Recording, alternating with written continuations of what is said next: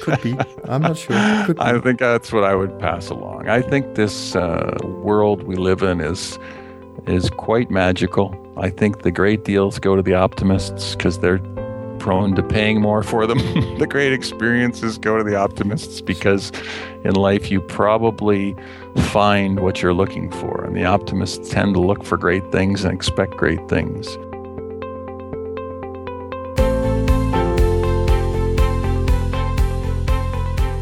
If someone came to you and said that they had found a way to predict the future with more than 50% accuracy, would you believe them? Would you be intrigued to learn more? What would it take for you to be convinced that this could indeed be done? Big questions in a world of big data, but in reality, the answer should be tell me more. Since just because no other investment firm has claimed victory when it comes to predictive power using machine intelligence to successfully trade the financial markets, we can't really exclude the possibility of it having been done by a team of scientists in Ontario, Canada. And that's what we're talking about in today's episode of Top Traders Unplugged. Imagine spending an hour with the world's greatest traders. Imagine learning from their experiences, their successes, and their failures. Imagine no more. Welcome to Top Traders Unplugged, the place where you can learn from the best hedge fund managers in the world so you can take your manager due diligence or investment career to the next level. Here's your host, veteran hedge fund manager Niels Kaastrup Larsen.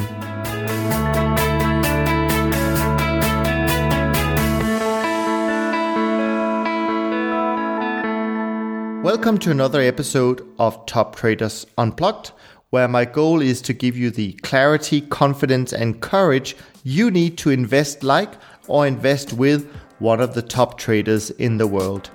It is the stories you never get to hear set out as the most honest and transparent account that I can make of what goes on inside the minds of some of the best investors in the world, delivered to you via a one on one conversation.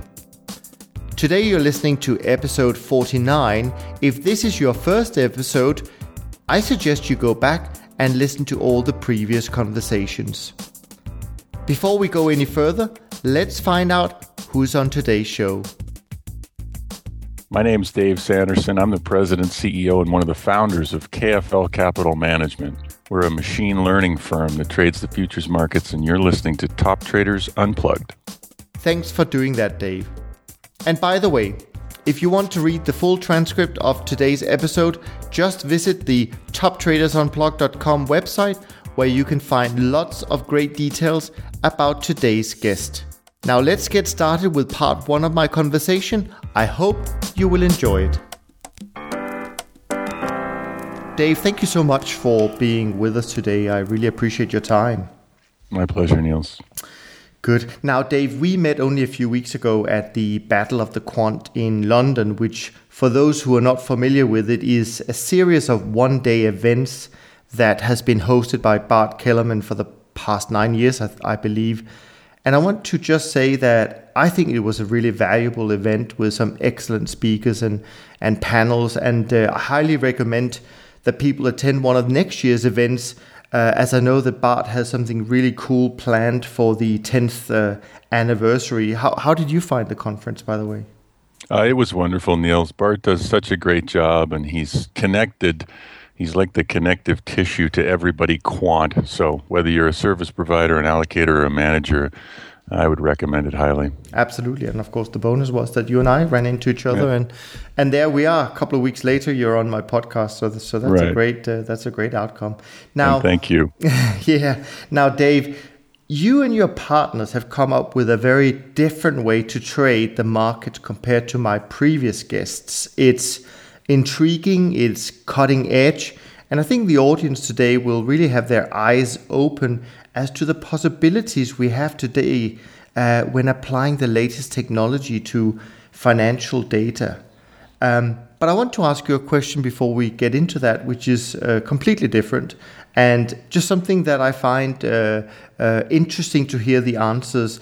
And, and that is if you meet someone that you haven't met before in a, in a social uh, context, um, they don't know what you do, how do you explain in, in simple layman terms what you do for a living, Dave? Well, it's a great question, Niels. And I must tell you, leaving the Battle of the Quants, I, I felt like I wasn't doing a good job getting our message through. So it's both difficult in a sophisticated audience and at the cocktail party, as you've described it there. In the cocktail party, I say things like, we're really a data science firm. You've heard of big data. That's what we do.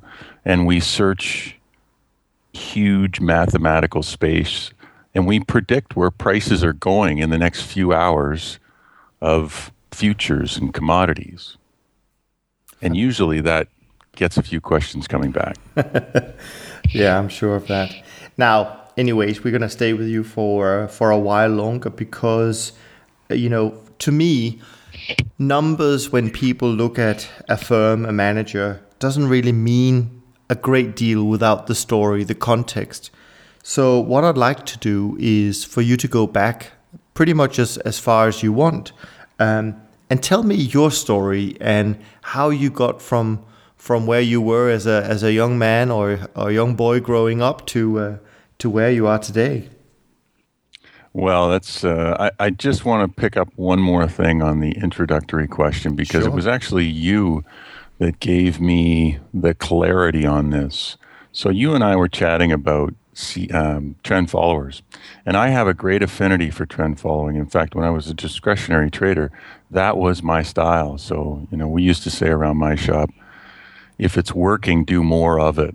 And if it isn't, stop. And that's sort of the underlying thesis around trend following. When something starts to move, get on it, and it becomes an issue of entry and exit. But really, everyone is reacting to price moves, and that makes a lot of sense.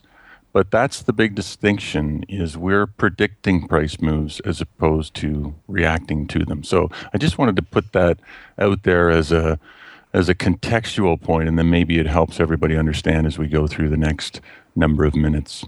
Absolutely, absolutely. So, Dave, back to your uh, to your young days. Uh, what would you like as a kid, and and and uh, where did you grow up? Hmm. I actually was born in Westchester County, New York, and had the pleasure of flying back there recently with the KFL business card. So that was a great moment of reflection as the plane banked over Westchester County and landed at the private little airport there. But uh, we came back to Canada when I was less than two years old, and I've grown up just outside of Toronto, Ontario, Canada, which is a wonderful place to raise children, but a challenging place to raise money. so, uh, anyway, we have a wonderful city. I now live in London, Ontario, and my career uh, started in Toronto. I was trained as a lawyer and licensed as a lawyer in the early 90s and practiced commercial litigation for the better part of the 1990s. And uh, that was a wonderful journey. It was great to be trained in that way, but the parts of that business that weren't consistent with my personality were that it's all about conflict, and mm. I prefer to I prefer to build things and agree with people than I do to fight with them. And secondly, we're usually fighting over things that have already happened in the past. And I find myself much more future, future focused than past based. So I guess in retrospect, it was no surprise that that career was not going to be my final landing place. I was then brought into the investment management business, first wholesaling mutual funds to stockbrokers in the greater Toronto area, and subsequently managing a couple of retail brokerage offices in Toronto and can London. I, can I can I just stop you there for a little bit because that that's an interesting transition from from commercial litigation to to mutual funds. What what actually happened back then that sort of led you to take that jump? um, that's a funny story. I was sitting at my desk on the 54th floor of Commerce Court in Toronto on Bay Street and lawyering away. And I get a cold call from what turns out to be a headhunter who's establishing a sales force in Toronto of Invesco. Mm-hmm. And I responded to that call somewhat surprisingly to myself. and so I find myself shortly thereafter in an interview and started the interview with a wonderful guy named Dave White, who's now a shareholder of KFL and has stayed in my life ever since. Sure. And Dave came into this boardroom that was not nearly as well equipped as the Stikeman Elliott boardroom where I practiced. And he shook my hand and said, Why? And I said, Because I wasn't in interview mode. I said, Why what? he said, Why would you ever leave the practice of law? Mm. And I thought for a moment and I looked at him and I said, You ever practice law? Mm. Right. and he laughed. Anyway, we became very good pals. Uh, you know what? There's something intuitively intriguing about the investment business. Sure. And I think it touches so many people that I was just intellectually curious, and it was the right time and the right moment. And uh, I was probably uh, overconfident as well, Niels, thinking I could make it whatever I chose to do. But life is funny and serendipity happens, and certainly that's part of my story. I feel very grateful to have ultimately met the partners I have met and to be working on such an important project. But I'm jumping ahead, so I'm happy to stay with any part of that story you wish. Yeah, well, you know. So how long? For how long did you work uh, with mutual funds before you moved on? I started in 1997 and between wholesaling mutual funds and being a retail stockbroker, mm-hmm. I bounced back and forth okay. until 2005. And then I began managing. In Canada, there are basically five bank owned brokerage firms that have the lion's share of the market. So, one of those firms I began managing the retail office for in Waterloo, Ontario. Mm-hmm. And that's where I ultimately met the people who've become part of this KFL story because, as you'll learn later on, Waterloo is a very interesting geography for engineers, data scientists, and lots of tech innovation. So I was managing a retail brokerage office in Waterloo. Mm-hmm. I met the M&A tech lawyer who has become really the connector for all parts of this story. Okay. Uh, and I started that in 05. I then got hired to manage a different office in London, Ontario. Mm-hmm. And I moved here in 2006. So I've been in London, Ontario since late 5 mm-hmm. uh, began managing a quite a large retail brokerage office, one of the 10th largest in Canada. Mm-hmm. And um, had the great fortune to meet my partners, Bob Siskind and John Drake, who are about a generation older than me and have had wonderful experiences, and it just clicked as soon as I met them. So you kind of have to take these geographic stops before you you're lucky enough to accumulate all the parts of a really really interesting story. Sure, that's true. Now, as part of that part of the journey, sort of the the retail brokerage business was there any time during that where you got exposed to the alternative investment uh, side? Because to me, I mean, I guess, I guess I'm talking from ignorance here, and you know, retail brokerage is usually about stocks and bonds and and, and not much else. But but uh, how did you initially sort of, or did you have any exposure to the alternative side, hedge funds, etc., etc., before you got introduced further to uh, to to your coming partners? That that's a great distinction and a great question. And not only is it only stocks and bonds, but it tends to be one direction, right. and that's long. So, though that business, you know, I have a great affinity for the retail brokerage business, but it is very much about asset gathering and and service providing slash fee charging. So it's a very very different business. Mm.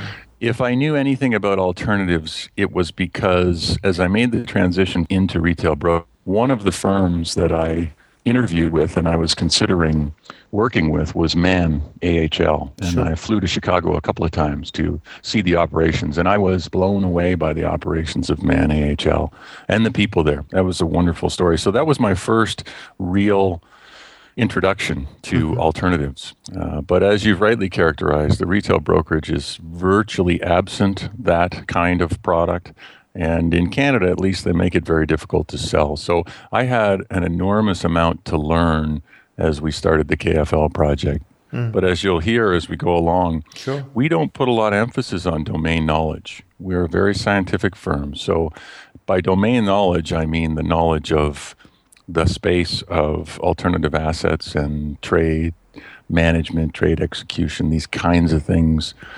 Um, we try to keep it a purely data science driven firm. Sure. So you you meet uh, I think you mentioned uh, uh a, a, lawyer or your your uh, and and he introduces you further to uh, to someone that he felt you had to meet. Is that right or did I That's right. Yeah. Right? Yeah. That's right. Yeah. So the lawyer's name's Tom Hunter. He's sure. a wonderful guy. He's probably done more tech deals than anybody in Canada. Mm-hmm. And he always wanted me to meet a client of his named Steve Backso. Mm-hmm. And Steve had quite a reputation in Kitchener Waterloo for building a company called PixStream and selling it to Cisco for $540 million in 2000. And so clearly as a retail broker, I wanted to meet Steve. Sure. so we met, and uh, I was trying to pitch Steve on what I thought was a quantitative hedge fund. Mm-hmm. It was a fund that looked at four factors, mostly around earnings, earnings momentum, earnings surprises. And as I pitched Steve, I saw him respond quite positively to the idea that a hedge fund could be quantitatively based, but in the end, uh, he had a bigger idea for a quant hedge fund. And right.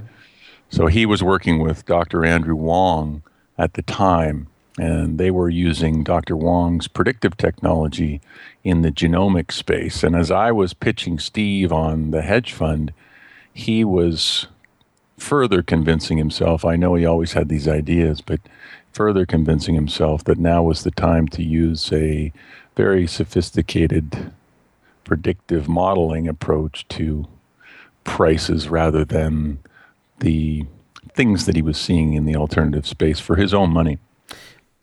And and and how? I mean, did that come about at the same time? He came to you and said, you know, instead of you pitching me, I'm actually going to pitch you. Or how does it? Uh, I mean, this takes place in 2005, six, or thereabouts. Or yeah, two, yeah, so 2006. You can imagine I'm a retail broker having a nice dinner with a quantitative hedge fund manager and pitching this prospective client.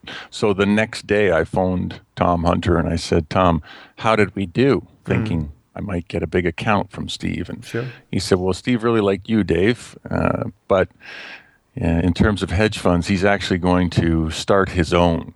Mm. And I said, Tell me more. Right. And when he talked about using the genomic algorithm and making predictions on price data in the short term, I I guess I intuitively felt it could be done and and now was the time somebody was going to do it. So I said, keep me posted. Sure. And that was 2006. Mm-hmm. Steve went away with Dr. Wong and another player you will hear much of in this story, Dr. Sure. Gary Lee. And they worked for three years until I got another phone call that said, come and see this. I think right. we've got something. Okay. And this is 2009, you said? Yes. So the June of 2009, I traveled an hour down the highway from London to Kitchener Waterloo and sat in a boardroom with Steve Backso and Tom Hunter. And they showed me the first PowerPoint slides on, at the time, what was called Knowledge Funds Limited. We've since shortened it to KFL. Sure. And while I didn't, because of my background or my absence of background in statistics and predictive modeling and machine learning, I certainly couldn't verify what I was hearing throughout the presentation, but I knew a couple of things for sure. One was that Tom was a very good friend of mine and I wasn't being misled mm-hmm. and there were no misrepresentations. And secondly, Steve could do a lot of things with his time and his money. And so this was obviously an important project that had some merit. Mm-hmm. Absolutely. Tell me a bit more. What happens next in your story? Yeah, so I uh, I left that meeting slightly confused about temporal suffix trees and other parts of the statistical statistical sure. world that I had heard about.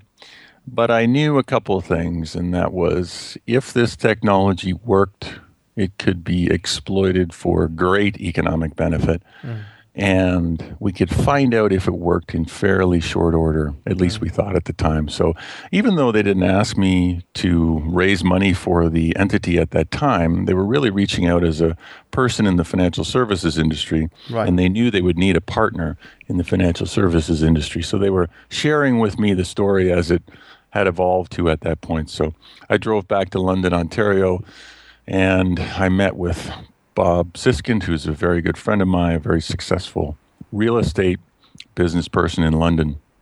And I told him this story. And about three sentences in, he said, Have you met my best friend, John Drake, who I knew owned a golf course in town, a very beautiful, beautiful golf course, very exclusive. He and his partner own it.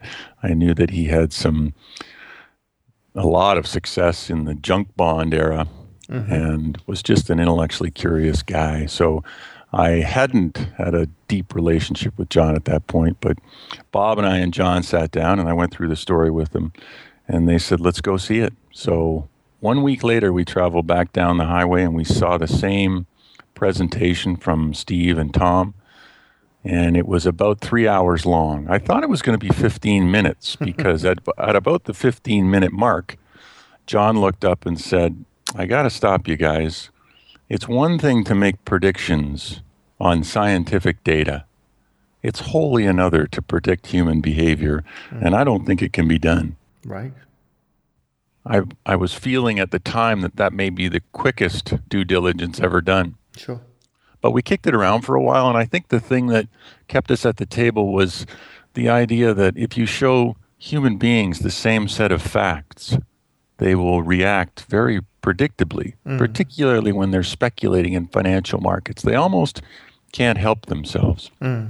So, three hours later, we get back in the truck to travel home, and Bob's sitting in the back seat. He says, John, what do you think? Hmm. And John very profoundly said, I don't know.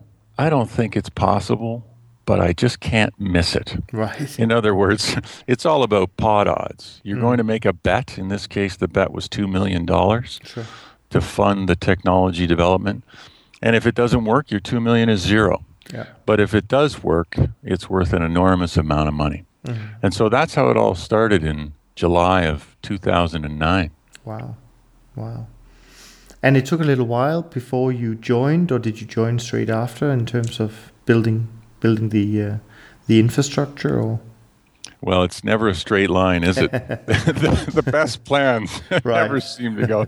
So, what happened was we spent a good portion of the summer into the fall right.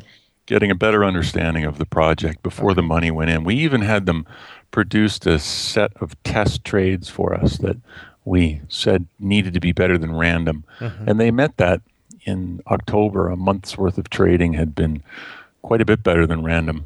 So we um, negotiated a deal and and uh, we put the $2 million in in January of 2010. And for that, we got half the company. Okay.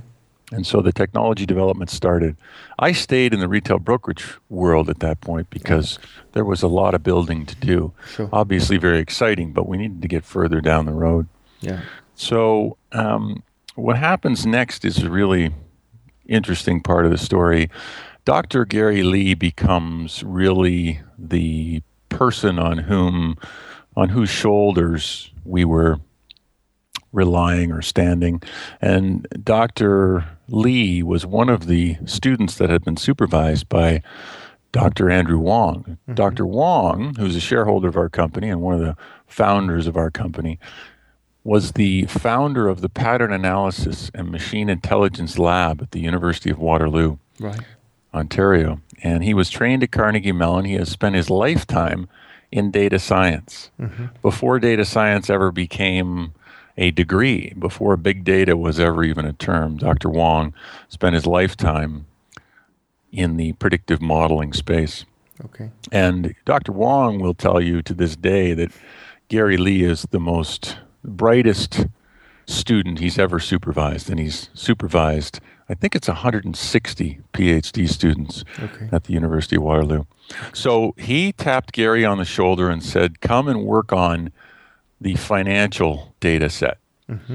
Gary was very resistant at the time because his experience in predictive modeling was that the financial data set was untouchable. Right. And certainly Gary Lee and Dr. Wong are very, very cognizant of what's happening around the world at all the great institutions in the category of predictive modeling. And lots of progress was being made on scientific data sets. In fact, Gary had commercialized the algorithm in the oil sands. Mm-hmm. So, in the oil sands in Canada, one of the things you can do with predictive technology is maximize the recovery out of the bitumen in the tar sands.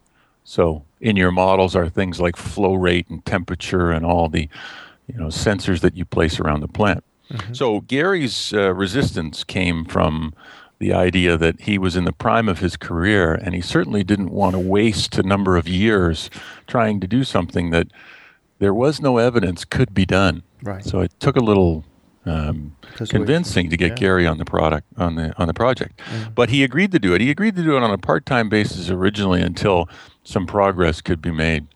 Dr. Wong had some thesis students who had to give up, or PhD students that had to give up on the thesis because it was too challenging to make predictions on financial data. Right. Okay. But so Gary Lee started, and uh, he made some um, a little bit of progress, a little bit of setback, and really two and a half years goes by, and the better part of that two million dollars gets spent, and there is no progress to show for it. Around Christmas of 2011, Gary comes forward and says, "It's too hard.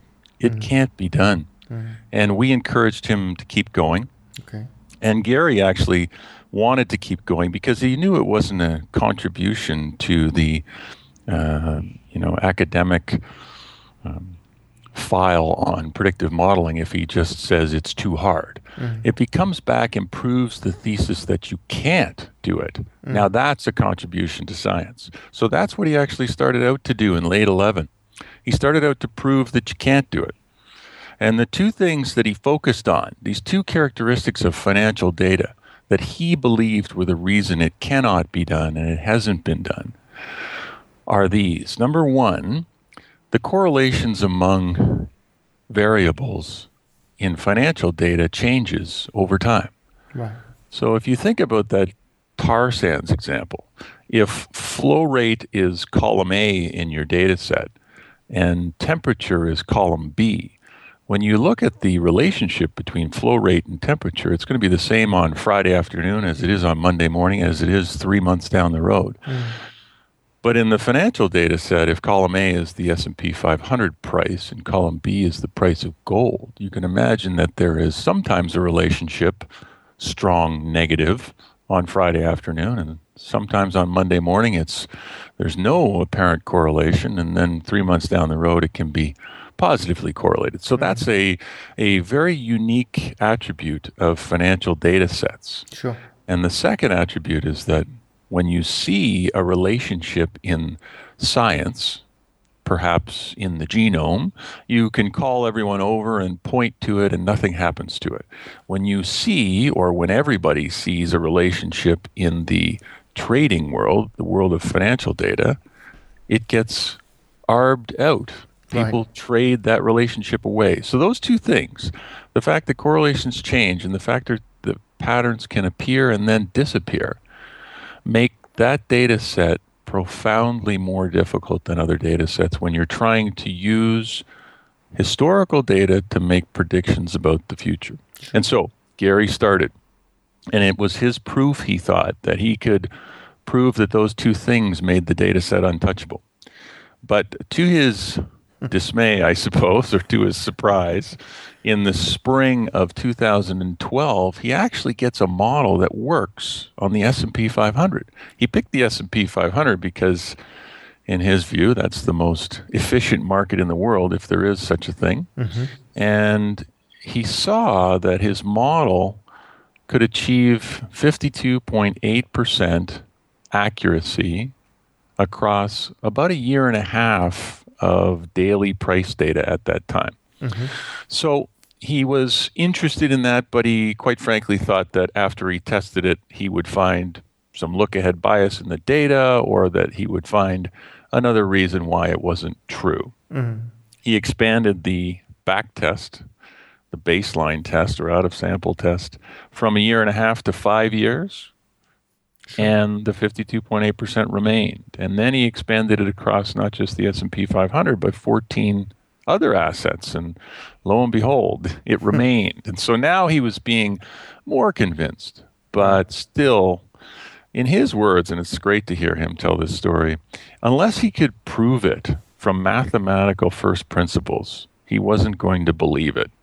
It's like the physicist that says, sure, it works in reality, but can you prove it in theory? Right. So that was Gary's view of the world. Yeah. And he literally sat down with pen and paper and built the mathematical proof. And the mathematical proof indicated to him that something was wrong. But what was wrong was that it shouldn't produce 52.8% accuracy. It actually should produce 54%. So he went back to the models and he optimized the three parameters that he felt were contributing to overcoming those two characteristics that we talked about. Mm-hmm. And when he did that, the back test was consistent with his mathematical proof. And ever since, we've been both telling the world and trying to validate to ourselves that we have an edge, and the edge is 54%. Mm-hmm. So that was May of 2012, 2012 when Gary comes forward and we amass a meeting of the partnership, and Gary shares his findings. Right. And what I've learned about scientists is their tonality doesn't change. Mm-hmm. so okay. they can say, you're out of business and eureka with yeah. the same tonality. so, quite frankly, we missed the headline that meeting right. because the headline was Eureka, we've done it. Okay. And uh, we weren't as excited as he expected and hoped us to be. But shortly thereafter, we called him back and said, okay, if you believe, then let's continue. We raised some more money. Sure. We hooked the model up by way of API, application programming interface, no touch trading, sure. to interactive brokers over the mm-hmm. course of 2012.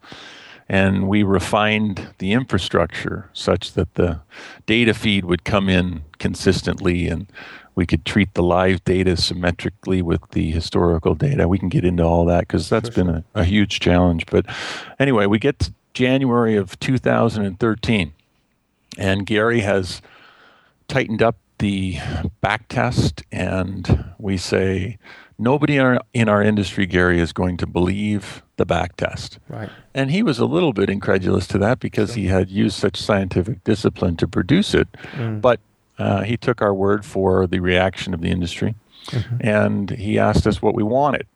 And the answer was, well, let's get a thousand trades. If we can get a thousand trade sample, and you can show this 54% edge, then we will launch a fund. Mm-hmm. So my partners and I put $100,000 into that interactive broker's account, and the machine in Kitchener Waterloo, Ontario started shooting trades into that account. Over the course of 11 months, over 2013, by November, we had our 1,000 trades. Mm-hmm. And the accuracy number was 54.02, which I don't know about you, Niels, but that's pretty good. I, I have never seen a back backtest become reality with such consistency. Sure. And as we move forward through this whole discussion, I will share with you that we're closing our one year of our partner fund, which is the publicly distributed fund. And we now have, in addition to those original 1,000 trades, we have 1,700 more trades, mm. and the accuracy is 54.04%. So it's, it's amazing. It's just. Yeah. Uh, fabulous. But I'm jumping great, ahead. Bit. No, no, that's a great story. I mean, that it really puts uh, things in uh, in perspective. So thanks very much for, for for sharing that. Before we jump into the nitty gritty of things. I just want to take a step back and, and, and ask you a, a, question. And, you know, and that's, you know, you're obviously busy building, uh, you know, KFL and, uh, and, uh, and that's a big task. We all know that uh, being entrepreneurial in, in this day and age is not a, a nine to five job, but what do you like to do when you're not spending your time on on the business? um, um, I'm a lover of this business, and it it bleeds into every part of my life, as you've just hinted at there. So I'm going to tell you that one thing I love to do when I'm not working directly on the business is read, think, and write about the business. Right. We've we've had a level of communication to our shareholders that's probably um, very unique. For a while during the 2013 period, I talked about I would wait, I would write weekly reports on the portfolio and not just numbers but narrative as well. So this year we've gone to once a month okay. and just finishing the 12 month report now. But I have three beautiful children 18, 15, and 11. And so if I'm not working, I'm spending time with them. Fantastic. Or my wife Debbie of 22 years, and so we have a nice, um, nice life here in London, Ontario. And I play some hockey, I play some sure. golf, sure, and I have wonderful business partners. So that's my life, Niels. That sounds that sounds pretty good.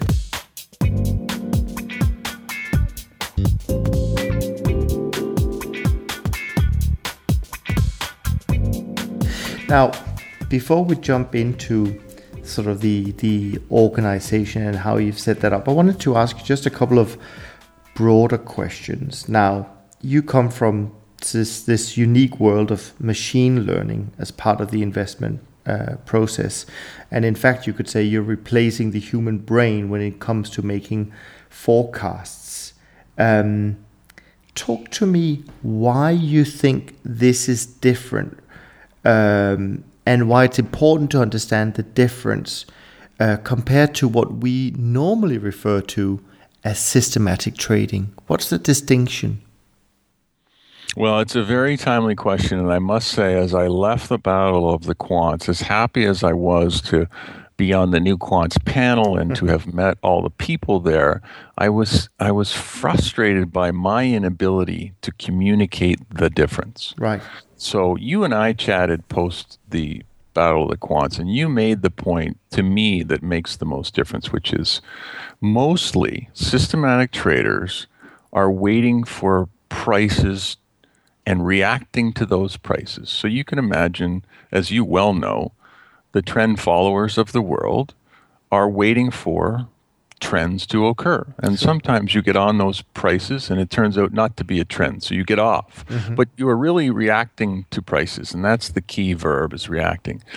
What makes us different is that we are predicting where the prices are going. And we're mm. predicting where those prices are going over the next few hours. Our average hold period, we'll learn later in this, is 30 hours. Right. So really that's the difference. And, and, and these terms, machine learning and predictive modeling and big data, they all get kind of lumped in together and they can be very confusing. And I'm only starting to get clearer and clearer on it. But what hmm. I would say is this the concept of big data is that data is now everywhere. There's a, a deluge of it. Now, what does that mean? Well, it means a couple of things. It means that not only are things like Twitter feeds becoming zeros and ones, mm-hmm. meaning the Twitter feed can be interpreted, stored, and accessed at reasonably low cost. So there's this there's this expansion of the kinds of data that are available for interpretation.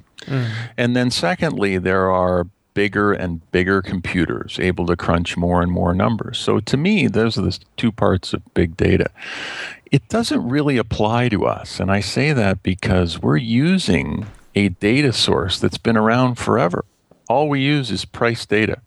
And so that data has been flashing on people's screens for years, for decades. And it's been stored and cataloged and it's fairly accessible. So, mm-hmm. really, there's nothing new in terms of our data set that makes us different. What I think makes us different is the number of people that have tried to do this, to just take in historical data and make a prediction about the future movement of an asset uh, is very many. But from our review of literature and anybody who's talking, uh, you know, we can't find anybody that's done it robustly or consistently. Mm.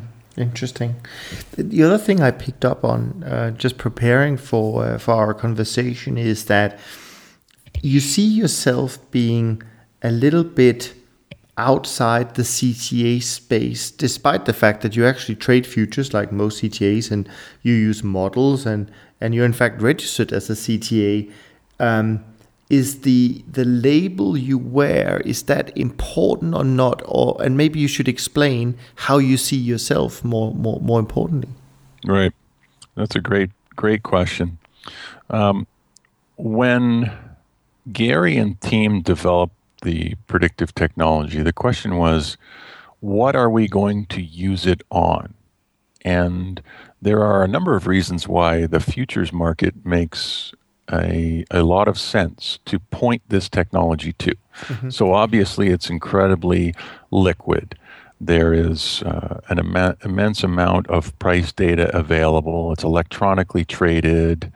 There is embedded, costless leverage in it. And for all of these reasons, it made it the place to point the technology. But really, the underlying technology is predictive modeling, it's machine learning. And so we could point it to any data set, and we could point it, for instance, to cash equities. But when Gary asked for the first list of assets to trade. It made so much sense to say, well, trade the S&P, the Dow, and the Nasdaq, and and then trade some other asset classes like metals or like agriculture or like interest rate products. And if we can prove the technology across all those asset classes, then we will validate the technology. So that's how we began. And then when we changed from a prop account only into a fund, we, as you say, uh, had to register as a CTA. So we're happy to be registered as a CTA. There's absolutely nothing wrong with it. It just gets challenging when we try to differentiate ourselves from all other CTAs and all of the systematic traders or anybody using a you know, computer-based model to trade markets. So. Mm. Yeah. Is that responsive to the question? Neil? Yeah, no, that's absolutely fine, Dave. Um, now, we have the classical way of developing models where you hire a bunch of researchers, they look at the historical data, and they come up with rules that we can apply to. Um, you know, to the markets and and uh, and and make a profit over time, but and and I guess I have a feeling that you think it is so, but but uh, let me ask it this way: Do you think machine learning is superior as a method to um, analyze and trade the markets? And, and if so, why? Because clearly the traditional way have worked for decades for a number of firms. Yeah, so I, I would never use the word superior sure. because I think that there are some amazing traders out there. Yeah. And I think it's a wonderful uh, skill set to have. And it's, it's very unique the great traders have created enormous economic value. So I think all we're saying, Niels, is that we have a way mm-hmm. to create some economic value. And mm-hmm. that's all we're saying. So there's no monopoly on how to do it, and there's no sense of superiority, or if there is, it's it's by mistake. Sure. So that's that's the first point I want to make. Um, I certainly tried my own hand at trading, and I'm keenly aware of how difficult it is. Mm-hmm. I'm keenly aware that human beings have biases, that we are not set up um, to trade the markets well. While trading discretionarily, uh, my partners and I came up with some core beliefs. And one of the first lines in the core beliefs was fundamental and technical analysis and other forms of hard work will just exacerbate human tendencies that are harmful to trading. Sure. so that's my own personal view, but there are certainly wonderful traders out there who create great value. Sure. Um, I think that once we became familiar with what the machine can do, it's hard for us to trade any other way. Sure. Um, and so maybe a there, there's a a way of describing it that I've just recently come on to that I think helps and, and maybe will help you understand why we're so enamored with the machine as opposed to the ways we used to trade. And that is the metaphor of the roulette wheel. If you think about a roulette wheel in a casino and the expected value of a bet by mm-hmm. a patron, the house advantage is approximately 5.26%. It depends on where you play and and how many spaces are on the table, but let's just use that okay. 5.2%. If you look at our system over 2,700 trades, the expected value of the bet, the house advantage, is 13%. So if you had a roulette wheel where you could spin it mm. and uh, you had a 13% house advantage, it would be really uh, difficult to go back to sort of any other way of trading because all that you need is a high frequency of spins and, and you're assured of where you're going to end up. Sure. Sure. Good way of explaining it. Now, let's jump to the first topic uh, that sort of is more specific about your business. And maybe I should uh, just say that uh, that I guess your model also has a name, and, and I believe it's Krystal. Am I right in that? Yes, okay. we were actually we were encouraged by our marketing firm, who's done a great job for us. Myler Capital has done a wonderful job for us. They said you should personify the machine, and, right. and quite frankly, we we hadn't had a name for it. Um, but Gary was fond of talking about the entire infrastructure as being a crystal ball. And he didn't mean that so much in terms of foretelling the future as he did the clarity that we have throughout our system. Right. So we have great clarity on things like slippage in real time, and we have a comparison of our historical trades and our simulated trades over the same period as we're live trading and we watch that in real time as well so he felt like the whole system was a crystal ball so we just took the word crystal and changed the C for a K to pay some homage to KFL. Sure. There we have the name. Fantastic. Okay, great. Now, when it comes to your organization, there's obviously a couple of interesting things that uh, come to mind for me at least, and that is, I kind of part see you as an investment manager, and and and to me at least, I kind of see you also as a kind of a tech firm, uh, if I can use that word. Um, how how have you structured your your business so far um, in, in in that perspective in order to because I you know machine learning is is a very new area for me uh, so I don't even know how labor intensive it is and, and so on and so forth or computer intensive it might be. So how do you structure a business when you venture into this type of of trading? That is a great question.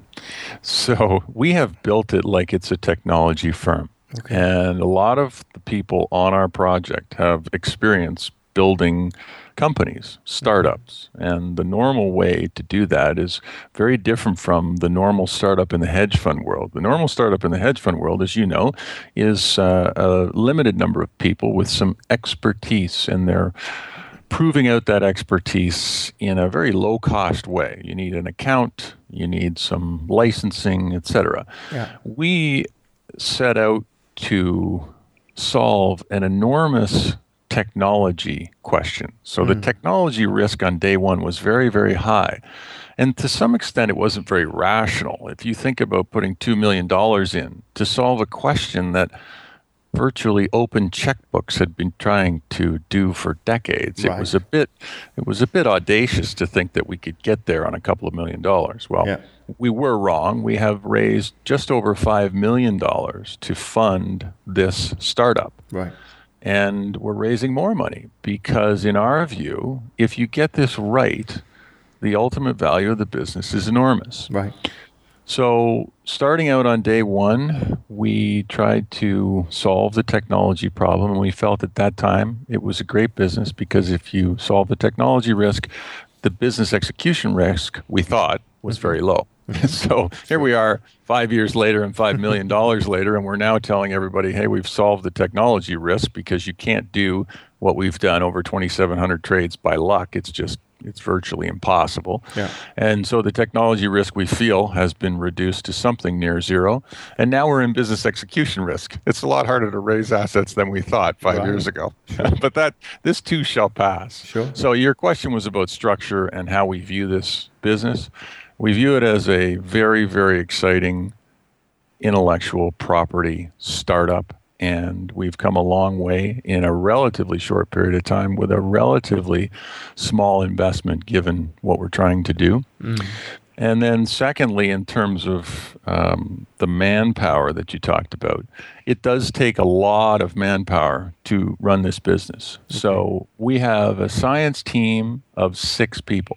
Okay. These are both data scientists mm-hmm. and what we call data engineers. So, once you figure out the really big question of how to make predictions on time series financial data, you then have to build an infrastructure around it that is as subtle and elegant and sensitive as the models themselves. Mm.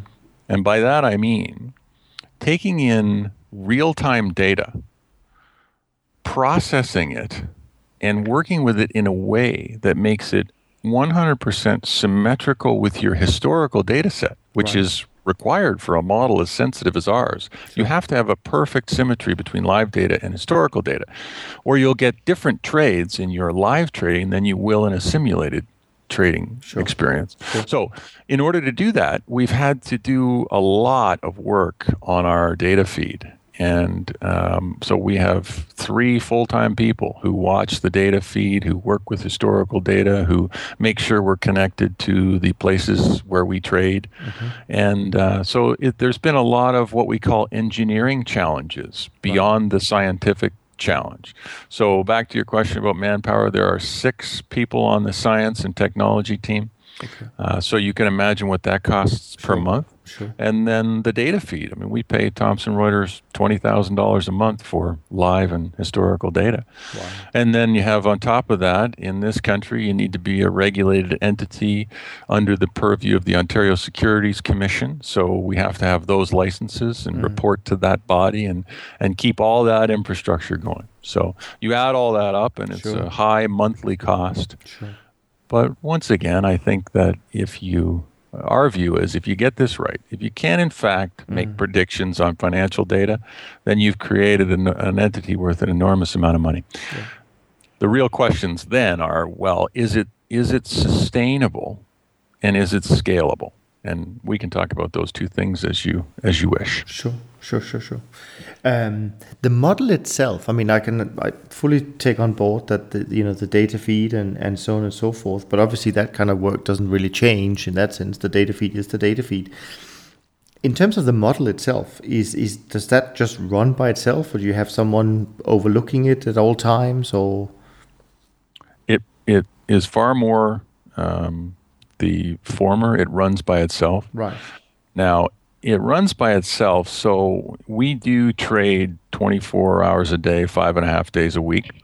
We trade twice, or we make predictions twice in each of the 12 futures assets that we trade, just to give you some kind sure. of idea for frequency of trading. So sure. at various points around the clock, we are making trades, but there is no human being making those trades. Those predictions are produced by the models. Mm-hmm. And then when a prediction is made, the trade execution is by way of no touch trading directly to the FCM. Right. So the only human supervision is a check and balance type supervision. We have all kinds of real time checks and balances that make sure if a prediction is made, it gets sent to the FCM. If it gets filled at the FCM, we get a confirmation. If there's any discrepancy between all of that, we get an, an alert. But it's very much an alert system as it is opposed to a human overlay watching the trade get generated and putting any kind of discretion on whether that trade ought to be sent to the FCM or not. Sure, sure. I'm curious about one thing, which is um, I mean, you're at a very interesting stage, I think, in your business, uh, a very exciting stage because it's kind of the sort of the initial growth phase. You've got all the basics covered, and and you know uh, you need that little break to uh, to get your AUM to a certain level where you can then start to even further expand. So I want to just try and get into your your your expertise and, and, and, and your brain in a sense that from an entrepreneurial point of view because many of the listeners today will also be people who are probably not you know fully established or people who even sort of just thinking about starting their own business um, how do you see expansion as a, as a concept because it's it's really it's really a, a, a risk every time you you you expand. Uh, uh, you know, are you expanding ahead of time or are you expanding sort of reacting to increased uh, AUM coming in? I know you've already done. You know, you you're ahead of the game here because you're looking at it as a startup. You're raising money to to fund your business, which, as you said, is very different to how most I think managers start out. Um, but how do you, from that point of view, uh, view your expansion? And and let's assume that that assets come in at at a, at a decent level. Where do you want to where do you want to focus that expansion on? What's critical for your success in terms of the areas of the business? Mm. Uh, I thought you were going to finish that sentence or that question slightly differently. So let me respond you to that. You can respond first. to it however you so, want. Yeah. Yeah. So so people who are listening and wondering about expanding and and uh, funding that expansion in the early days, there is one clear thing I would suggest, and that is get some patient shareholders. Right. So, right. so we have the most wonderful patient shareholders, all of whom have had a lot of success in their own lives, and all of whom are participating in this venture not because it's just another startup, but Right. because we're trying to do something really important. So, getting the right shareholders, I think, is absolutely critical, and mm. and going back to them and saying, well, you know, we haven't gotten as far as we wanted to and we need to fund the operation some more that that is clearly what has killed many great businesses so i just want to give a nod to our current shareholdership Sure. and the latitude and trust they've shown us Sure. uh, the second piece is our own future and where we go from here. There is no shortage of ideas on our technology wish list. So, um, one of the things we are doing now, and we don't need any more funding to do, is expanding the number of times around the clock that we can trade. We've tested the accuracy of our model at various times around the clock, mm-hmm. and it just doesn't change. So we're getting ready for higher AUM. Right now, at $5 million, there is no problem with any kind of slippage in these markets, Sure. you can imagine. Sure. Even though there's no problem with it, we track it every Yeah. day and every trade. But we're getting ready for higher AUM and we're multiplying the number of times that we can trade around the day. Secondly, we're looking at expanding the list of assets that we trade.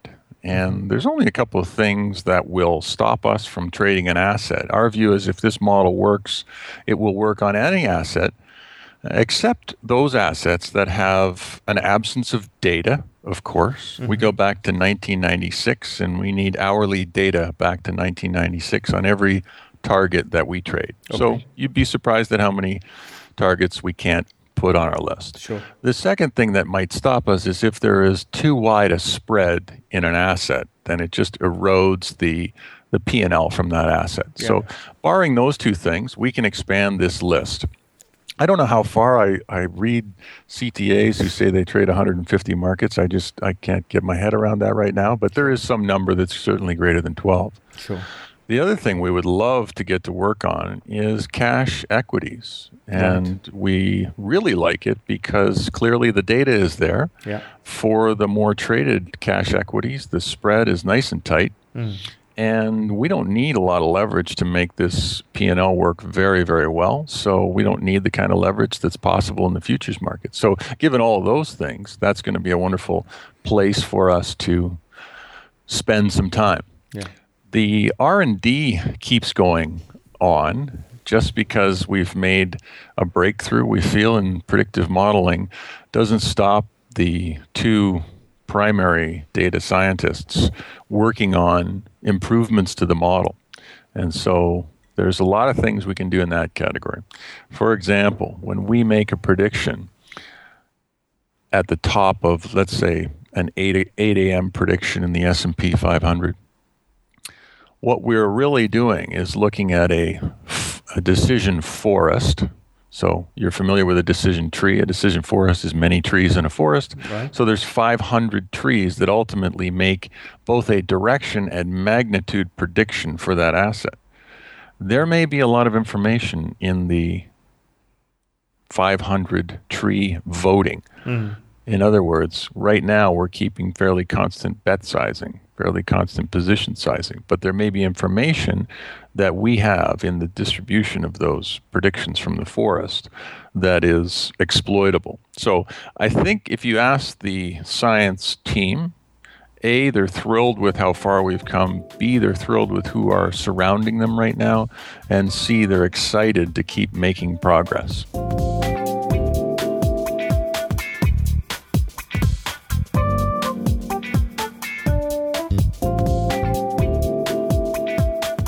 Now, the next um, topic I wanted to spend just a little bit of time on is something that I think is quite important, actually, and, and, certainly to investors, because that's really the starting point, and that's the track record. People look at it to get a feel for the manager and, uh, you know, to gather a, a level of interest, uh, so to speak. But here is my um, intellectual challenge when I when I think about what you do because of course we know track records evolve over time and models uh, change not constant. Um, but someone who starts doing trend following is is obviously uh, not going to change completely if they still call them a trend follower 20 years later. So there is some kind of consistency in maybe the way they um, approach uh, the markets. But in your case um, we're talking about predictions being made up by or predictions being made by a, machine and i think it can be more challenging to get the comfort of consistency because uh, a decision at 8 o'clock in the morning is based on one thing but the same decision made at 2 o'clock the next day is going to be slightly different. So how do you best explain to an investor how they should read your track record and the likelihood of it being able to repeat it. I know we talk about consistency, 54%, and all of these things, but in more visual terms, uh, maybe you can explain uh, how investors should should look at your track record. Well, that's very well articulated, Niels. So we actually, you know, I like the way you framed that question because you sort of framed it as a challenge to us when we've been thinking of it as a unique advantage. Mm. So let me let me explain that to you. When I talk about having, in our view, shown predictive power over 2,700 trades, mm. by that I mean if you tried to get 54 percent heads in flipping a metaphorical coin over 2,700 coin flips, right there are just a whole bunch of zeros before the first integer. If if you don't have predictive power, it is almost impossible to do that by luck. So right. our our view is, you know, sort of please agree with us that we've shown predictive power to date. Mm. And if somebody will come that far, they tend not to be able to in the first instance. But if somebody will come that far, then the question becomes, are you going to be able to, to sustain that power? So we look at the consistency you've talked about, we look mm-hmm. at it as an advantage of ours. We retrain the model every single day. So the model is using more and more information as its training data the more we trade. When we first launched our live trading account sure. in January of 2013, we only had training data from 1996 to January of 2013. Mm. But next month, we're going to have training data from 1996 to January 1, 2015. So as your training data set expands, your algorithm, your predictive model, has a chance to learn more relationships and more correlations. And as it learns, it may even get better. I was so just going to ask that. So the 54% could essentially get higher. It could, but we think there's a limit on where it can go. And by that, I mean this. So, what we haven't talked about so far is that feel of what we're doing in the marketplace at 8 a.m. What are we really picking up? And one of the things Gary concluded early on was that there wasn't going to be any obvious patterns in financial data. The more obvious they get, the more they're going to be traded away by the hundreds and thousands of smart people trading these markets. So we're only going to find those patterns that are very, very subtle.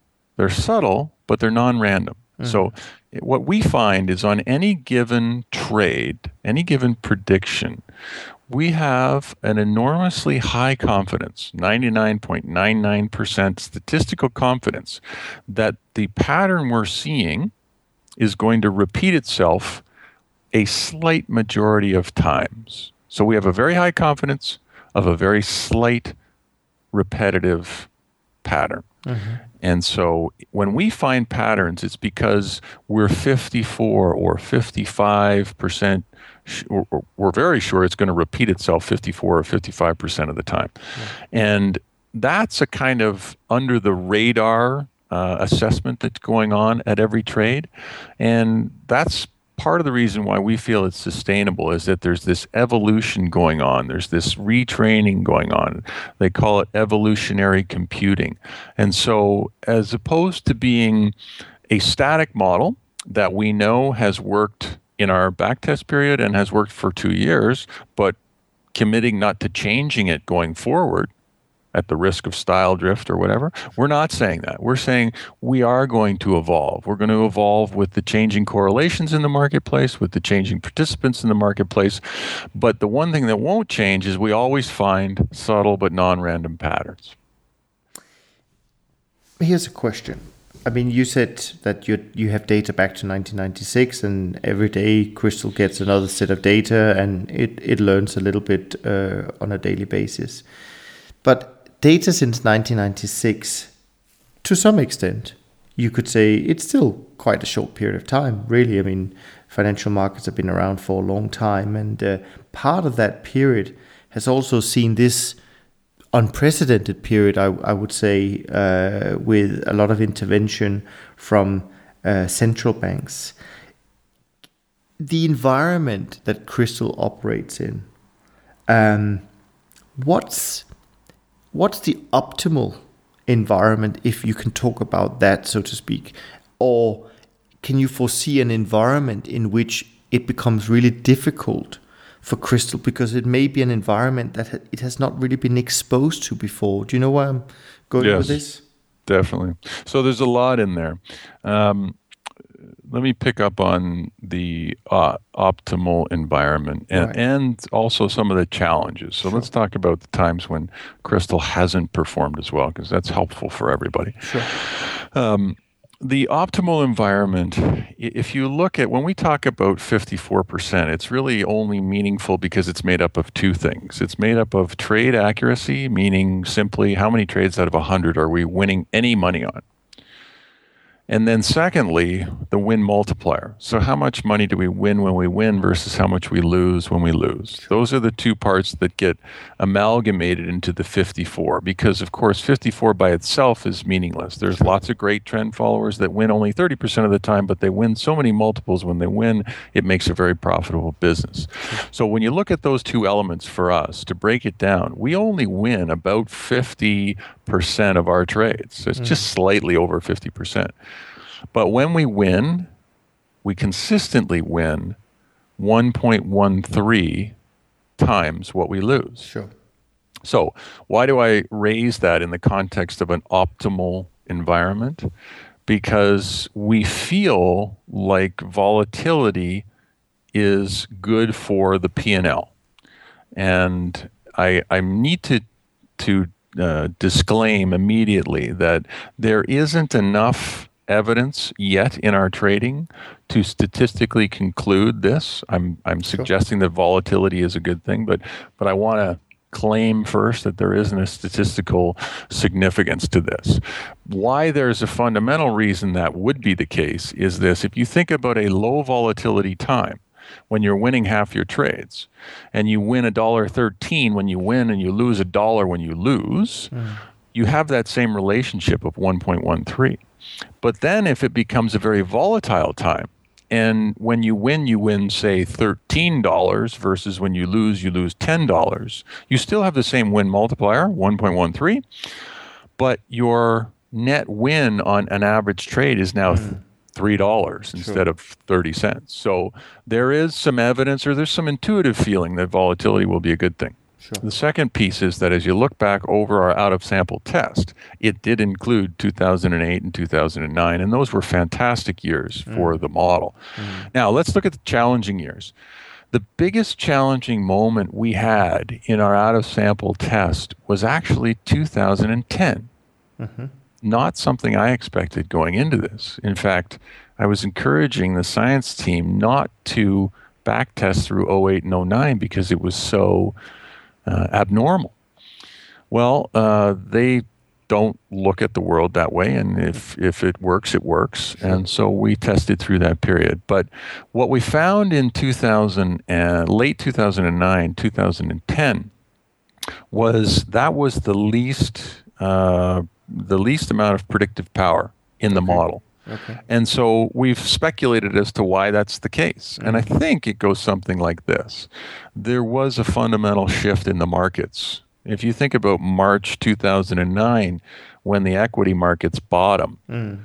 and the change of players in the financial markets at that time, we had the, the United States government was participating in a way that it, it had never done so far. And so, you know, short selling was banned and all these fundamental things changed. So then when you think of the predictor looking back over that time frame, it's looking for relationships that have now disappeared. Right. And so it took a while. The decline was three months and the rebound was seven months. So, mm-hmm. in terms of being underwater, there was a 10 month period. Sure while Krystal got its sort of correlation feet underneath it again. But yeah. but I, I actually quite like it because it's as if there was a, a hundred year flood type test, and uh, it only took that long for it to find those relationships again and and begin to make a fair bit of money. Sure. I so I don't think I answered every part. You had a no, lot of stuff fine. in there. That's yeah. fine. There's no uh, no right or wrong here. I have another challenge for you, Dave. You know, when you go in and you talk to investors nowadays, they always want to put you in a bucket. So you're a trend follower, or you are a counter trend manager, or you are whatever they call themselves nowadays. Where do you fit in in all of this? Hmm. Yeah, that's you know I, I'm now going to try to work with the with the questioner and say how about this? You help us yeah. put us in a category because clearly trend following doesn't fit uh, momentum doesn't fit counter trend doesn't fit. In order for the predictive model to have those attributes we think you have to give it knowledge of the domain. So we haven't talked about this yet. We, we use non-parametric modeling it simply means we have no prior knowledge about the data set. The only information the predictor has is price data two times a day price data for the target assets and all the independent variables we give it. That's all it knows. Mm. It doesn't know, for example, that there is a normal distribution. Mm. It doesn't know, for example, that a price point is some set of standard deviations away from the mean. It doesn't know that there's a mean to which it should revert. So, mm. so if it doesn't know all those things, then lo and behold, it's probably not going to exhibit the characteristics of those others. Sure. The other thing I would say to the person wanting to categorize us in a bucket is to say our correlation clearly to this to the S&P 500 is quite low 0.09 mm. um, and that shouldn't surprise anybody but our correlation to for example the Newedge CTA index is even less it's mm. 0.06. Now, those correlation numbers are fraught with challenges, I know, sure. but just directionally, uh, it certainly doesn't look like we have a high correlation to any other bucket. So. Maybe the solution here, Dave, is you need to invent your own. You know how it is. If you want to be first in a category and you know you can't beat, you invent your own category and then you are first. Yeah, well, I'm I, am i am fighting. Uh, we have enough experience around our firm to fight hubris at every turn. So if you ever if you ever feel like I'm exhibiting hubris, please put me in my place. And so I think if you make a good point. It's very difficult to categorize us. I would say though that um, maybe what I should respond with in the future is to say, why don't we together go find entities, groups that are claiming predictive power over time series financial data, and we'll happily be in that bucket and we can distinguish from among those folks. But I think it's going to be a limited number of people that uh, are put in that bucket. But speaking of that, and that's I think is quite valid and quite interesting. If you were to mention a couple of names, uh, you know, people like QIM, uh, you know, the Medallion Fund, Jim Simons uh, Fund, are, are those the kind of people you would look at? Yes, for sure. So QIM is is a great example because are still Ready to learn more about the world's top traders? Go to toptradersunplugged.com and sign up to receive the full transcripts of the first 10 episodes of the show and visit the show notes where you can find useful links to other amazing resources. Thanks for listening, and we'll see you on the next episode of Top Traders Unplugged.